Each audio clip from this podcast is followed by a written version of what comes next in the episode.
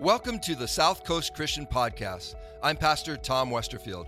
On behalf of myself and our entire staff, we want to thank you for listening, and we hope this message uplifts and encourages you this week.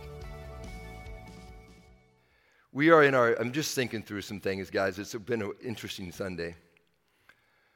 I want to start with prayer. And I want you guys to stand up with me today. Sorry, I just felt like I needed to do this. Can you just go with me today? Can you put your hand over your heart? Lord Jesus, I just pray right now for each and every one of us that today, God, we would receive your word. It won't just go in one ear and go out the other, but God, that it would actually do more. It would actually penetrate our heart. And so, God, we put our hands on our heart as a representation of your hand on our heart and on our lives. And we just ask that your spirit, Lord God, would flow through us today. Reveal your word to us in Jesus' name. Amen. You may be seated.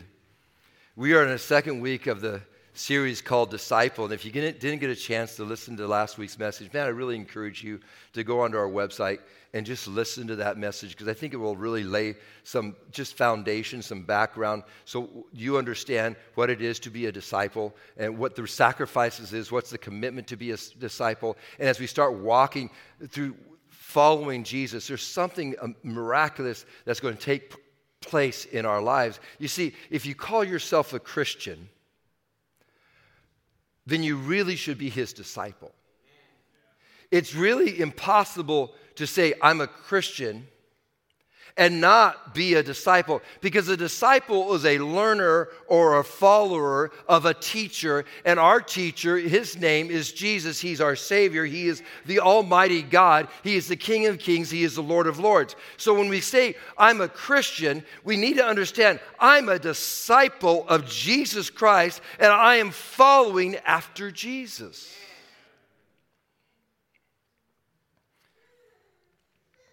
It's a standard, or it's an example by which you can measure your life.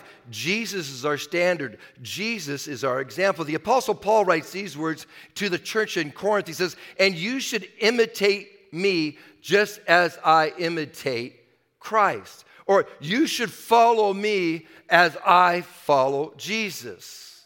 I remember when I was growing up, I loved basketball.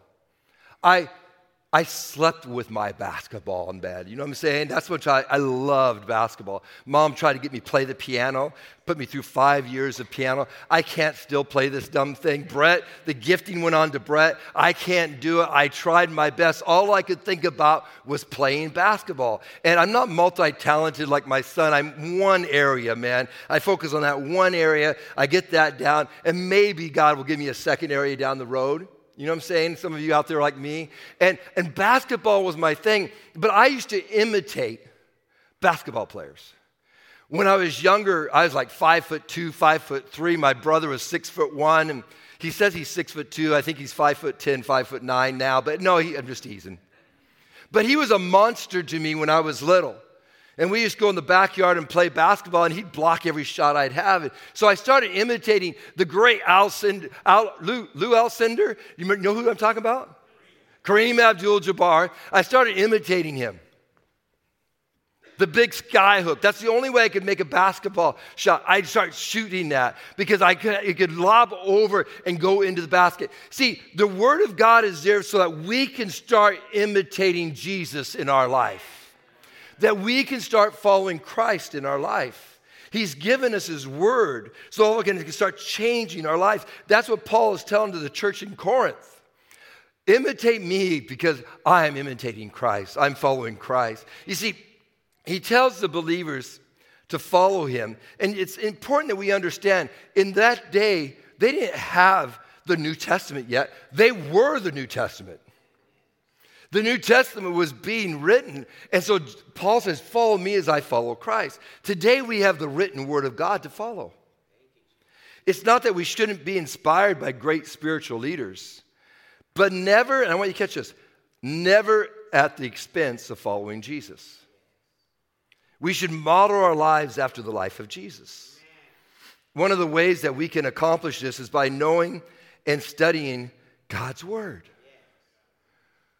This morning, I came into church, and I went down, and I wanted to thank Pastor Melissa for watching little Vinny. Annette's sick. You can be praying for Annette today. She's not feeling well. And so she usually watches Vinny early in the morning, and Pastor Melissa was doing that. And so I walked into the kids' room, and as soon as I walked in, man, this little young man knocks. He just stops me in my track, Randall. He just stops me right there. I know a scripture. Do you want to hear it? I said, I sure do. And man, he rolls off. He just, I think it was Isaiah 9:6. He just shoots it off with me. I'm going like, I'm starting to feel guilty. This kid knows God's word. Do you want to hear another one? And then he says the next one. Maybe it has something to do with shark bucks. I don't know. And you know what? If it requires shark bucks, man, we'll start giving shark bucks to the adults if they want to start memorizing God's word, okay? Whatever it takes to hide God's word in your heart. But Knox was excited about God's word. See, today's message, I want us to be excited about God's word. I want it to come alive to us. One of the ways we accomplish this is by knowing and studying God's word. It's learning to apply God's word to our lives. It's a spiritual discipline that we should continue to develop in our life each and every day. The Apostle Paul writes these words in Colossians 3:16. He says, let the word of Christ dwell in you. Say, dwell in you. Richly, teaching and admonishing one another in all wisdom, singing psalms and hymns and spiritual songs with thankfulness in your hearts to God. I underlined those three words. If that scripture is still up there, dwell in you. It means dwell. In the Greek, it means dwell. I dwell in. I am settled. But when you kind of dive into that word a little bit more, you start to understand what it really has. That idea of meaning is being at home at. It's like being at home. Think about when you're home. Hopefully your home is a place of peace and comfort. It's a place where you can feel relaxed. You can feel safe. It's a place where you can put your pajamas on. I have sweats. I love my sweats. And I have this shirt. It's a yellow long sleeve shirt. If Annette's watching right now, she's laughing right now. So she's watching this. If she's awake, I don't know. I have this favorite yellow shirt. It's kind of not even yellow anymore. It's so faded. And there's holes that's through it. But for whatever reason, when I put that shirt on, I just feel at home. I feel relaxed. I feel comfortable. That's how God's word should be in your life. God's word should be a place where you feel relaxed, you feel comfortable, you feel at peace. When God's word starts to hit your heart and hit your life, all of a sudden it comes on a great fragrance in your life, and you start feeling God's word, and it starts to lift you up. It starts to encourage you. It's like being at home. Hallelujah. Being at home with God's word. That's what Paul is saying in this scripture. God's word should bring comfort and peace in your heart. It should be so comfortable with you that you can freely share it with others. You should be so comfortable with God's word that it just naturally you can share it. You know what? Wait, you know what God's word says? Can I pray with you? Even if you don't have every word specifically memorized, you know what? God says in his word something like this, and it's really good. I want you to look it up, and I want to encourage you. Come on. See, God's word's a great gift, and we should be thankful for his wonderful gift. We should allow the teachings in God's word to be a compass that guides our life. David writes, your word is a lamp to guide my feet and a light for my path. Today, we're going to look at how the Bible impacts our lives as disciples of Jesus Christ, how it's imperative that we remain faithful to God's word. And I want to begin by finding out, what does Jesus say about his word? And remember, last week I shared with you about how Jesus responded to Thomas when Thomas was there, and he declared that Jesus was saying, I'm going to go and I'm going to meet my heavenly Father. And then all of a sudden Thomas says, I don't know where you're going. I don't know how to go there. And then Jesus answers, he says, I am the way and the truth and the life. No one comes to the Father except through me. Remember when I was sharing that story in John chapter 14? Jesus goes on to say, if you know me, you know my Father. If you know me, you know my Father. If you know me, you know my Father. And then Philip all of a sudden throws out this wild statement. He says, Lord, show us the Father, and we will be satisfied. Whew. Jesus held it together. I'm really surprised.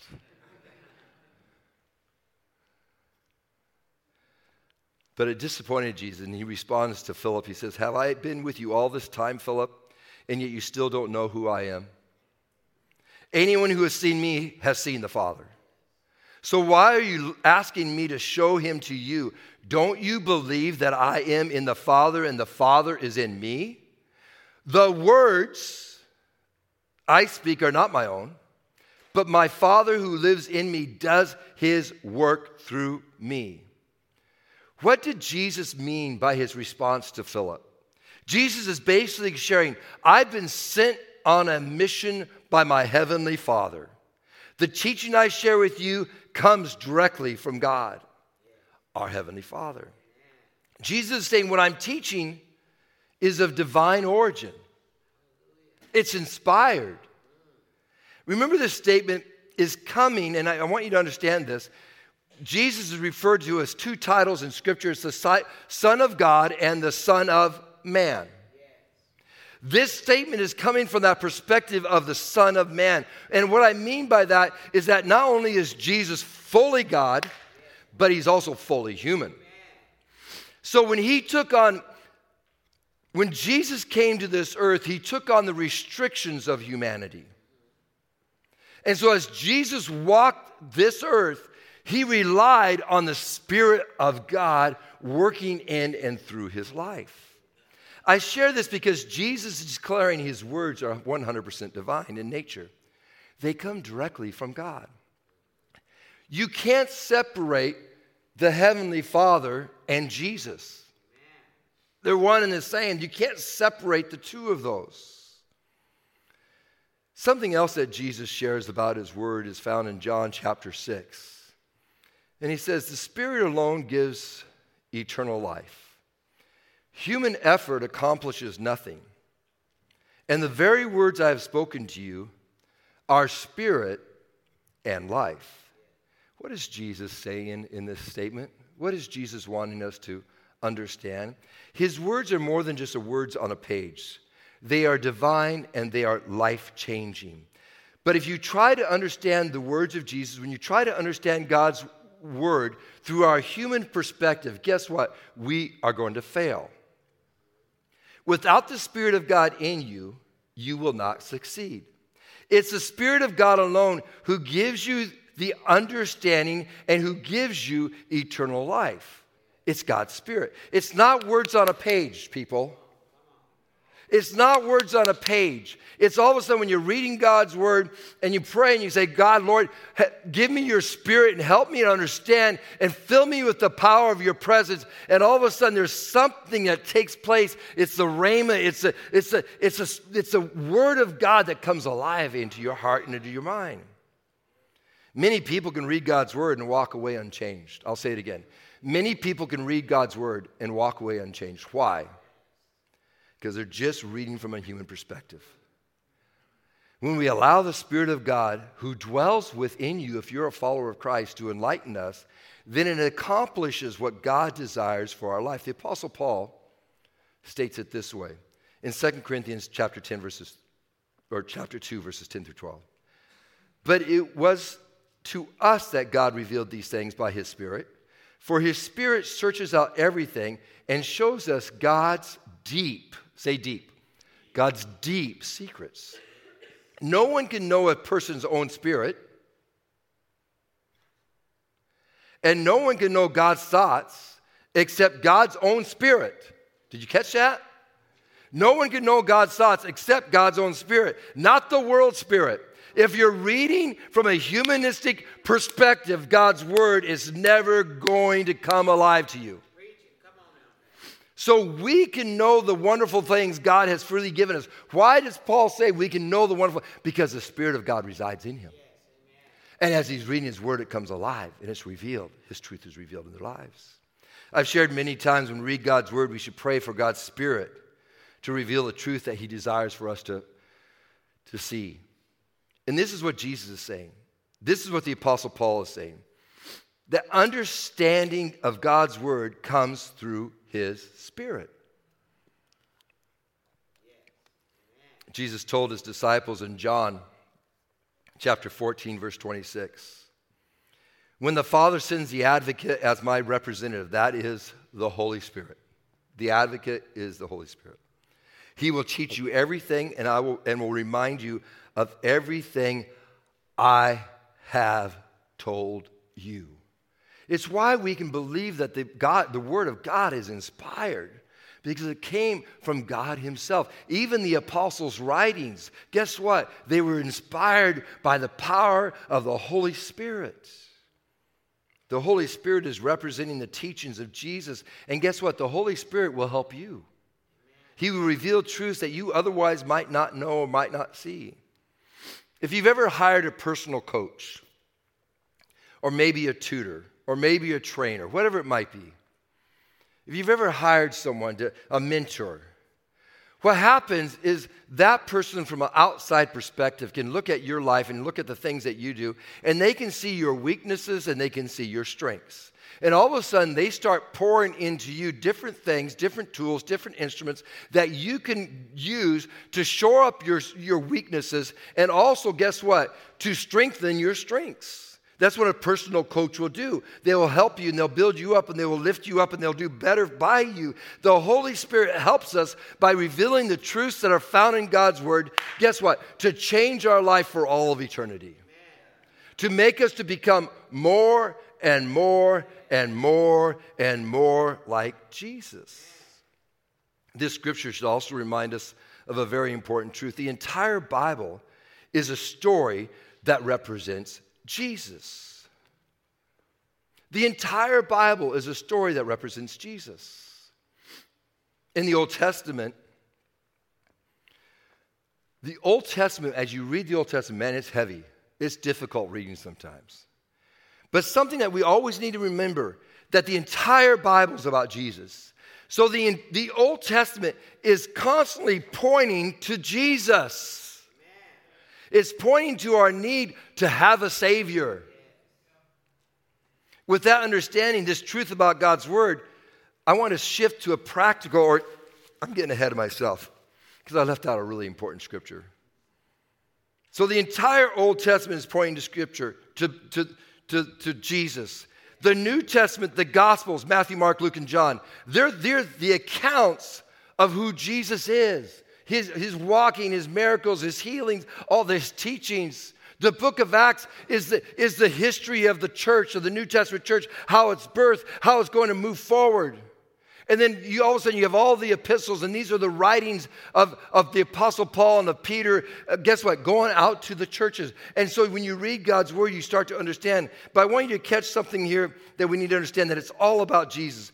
In John chapter 5, Jesus is talking to the Pharisees, and he says these words. He says, you search the scriptures because you think that they can give you eternal life. But the scriptures point to me. Yet you refuse to come to me to receive this life. You see, if you think the Bible is going to give you eternal life, you are dead wrong. It's what the Bible says about Jesus.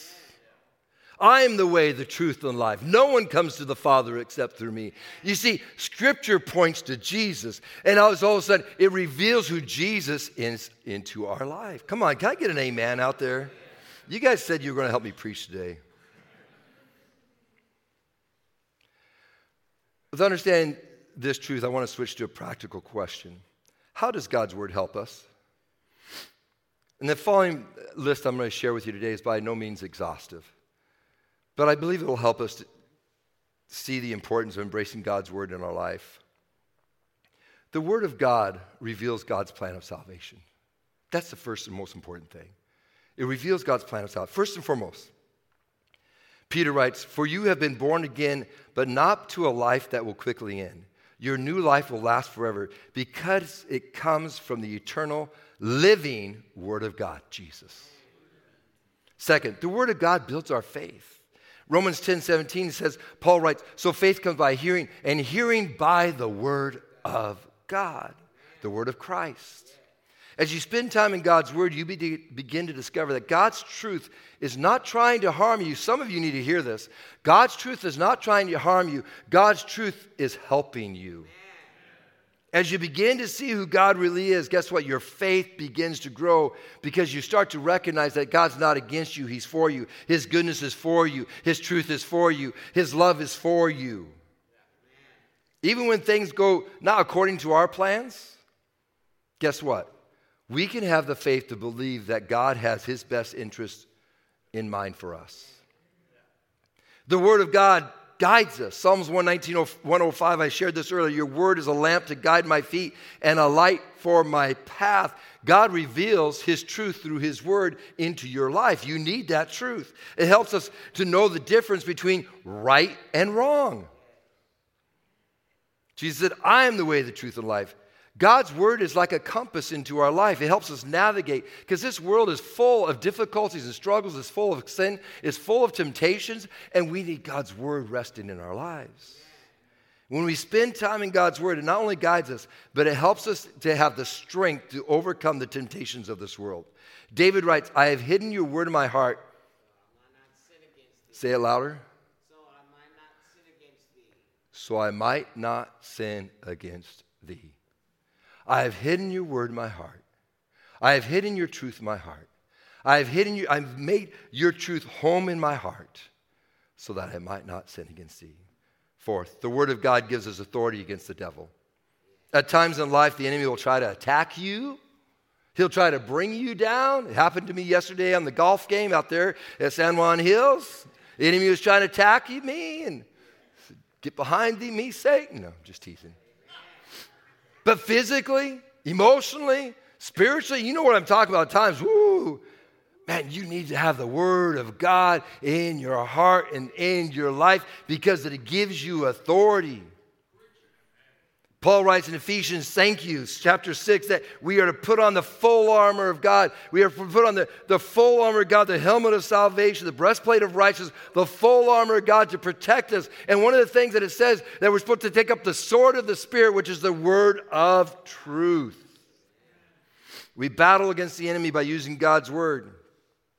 Quoting God's word over your life, woo! It is so. Sometimes I don't know how to pray, so I just pray God's word. So good. We need God's word in our life. Changes us. Jesus used God's word. When he was out in the wilderness for those 40 days being tempted by Satan, what did he do? He used God's word against Satan. And if you go back and read that passage of Scripture, you'll notice that every time that Jesus spoke God's word, the temptation stopped. Get a clue? Our faith in God's word has the power to overcome the temptations and the attacks of the devil. The word of God also helps us to become effective in our prayer life. Jesus states in John chapter 15, if you remain in me and my words remain in you, you may ask for anything you want and it will be granted. Let me read that scripture one more time. If you remain in me and my words remain in you, you may ask for anything you want and it will be granted. How can Jesus make such a bold promise? Well, first of all, he's God. But you got to understand, because so many people take this scripture out of context. You got to understand what this scripture is saying. If you remain in me, and I remain in you. If you remain in me, and I remain in you. If you remain in me, and I remain in you. Ask whatever you want because you're going to be asking according to my will and it's going to be granted to you. You see, if we have God in us, we're not going to ask something that's not according to God's will and it will be granted. Sixth, the word of God develops us in wisdom. As I shared earlier from Colossians 3:16, let the word of Christ dwell in you richly, teaching and admonishing one another in all wisdom. Wisdom comes from God. It comes from his word, from the power of his Spirit. The more we remain in God's word, the greater our wisdom will become. Our culture tends to listen to the loudest voice. I'm going to say it again. Our culture tends to listen to the loudest voice. Not to the majority, just the loudest.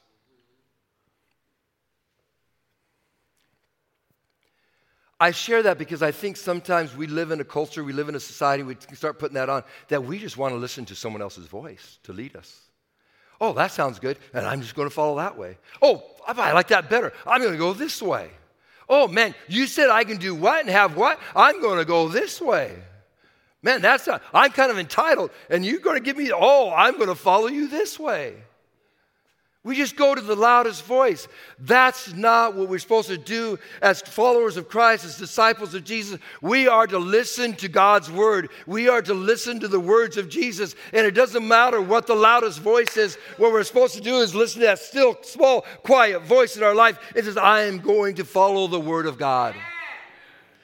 I'm going to follow the ways of Jesus. I don't care if it's difficult because I know God's plan for me is good. I know he has his best interest for me. I'm going to put my faith in Jesus Christ and I'm going to follow him. Amen. Don't listen to the loudest voice. Turn your mom off a little more. No, I'm just teasing, guys. Shh. Forgive me, Lord. Honor your mother and your father. But too many people become reliant on the voices of others instead of being reliant on Jesus. We need to have the mind of Christ, the helmet of salvation. The word of God, I'm running late and I'm going to finish this up. Can you hang with me for a few more minutes? I need a louder amen, otherwise we're done right now. Okay, thank you. I'm so glad Latasha's in the front row. The word of God makes us helpful to others. The word of God makes us helpful to others. You see, the same wisdom that God puts into your life is the same wisdom that God's going to use for someone else. The same difficulties, the same struggles, the same things that you've had to go through in life that someone else maybe has not had to go through yet, God is going to use that wisdom that he's implanted into you. And he says, I want to need you to start sharing that word I gave to you because that someone else needs that word for them. And all of a sudden, God starts using you in a greater way than you could ever imagine. It starts to change you. And all of a sudden, you become not so much about self. You start becoming about others. The Bible says, as iron sharpens iron, so a friend sharpens a friend. The last thought I want to share about how God's word helps us. It brings joy in our life.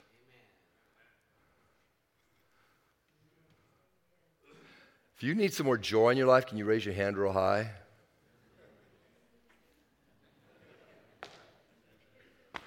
I'll take all the joy. Especially when I'm golfing, I'll take all the joy I can get.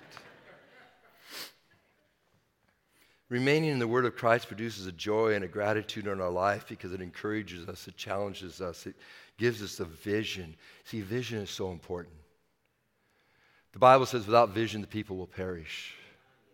See, God, by the power of his Holy Spirit, he continues to bring vision by his word. We were not created to be stagnant. We were created to grow. We were created to develop. I don't care how old you are here today. You are not, catch this, I don't care how old you are or how young you are. Maybe we don't grow physically anymore, but man, spiritually, we're becoming mighty men and women of God. We're called to grow. And at times, man, growth can be painful. Give me an amen. But godly growth produces joy and gratitude in our life. Jesus says, these things I have spoken to you, that my joy may be in you, and that your joy may be full. None of this happens without God's word being hidden into our hearts. And it's your responsibility, say my responsibility, to release God's word into your life and let the word of God dwell in you. God's word should feel like it's home. Ah, I've made it home. It should bring comfort in your life. Here are some practical things, ways that you can remain in God's word. Keep attending church on Sunday. I don't teach from a book. I teach from God's word. If you keep coming on Sundays, you're going to keep learning God's word. So that's the first easy step. Come to church on Sunday. Join a life group. We have life groups starting this week, Wednesday nights and Sunday nights. Do you have one tonight for the young adults? I want Brett's house. Are you doing it at your house? I don't want them to have any room in their house, okay? I just want it to be so crowded, you know, that they're having to go outside because it's just so full. Because people, see, life groups does something special. We're able to share life. And then we can take God's word and apply it and make it applicable. That's what's so important. Join a life group. Join one of our Bible studies. We have Thursday morning. Dino, are you here? Oh, you're right in the middle, man. Stand up. Dino, please stand up.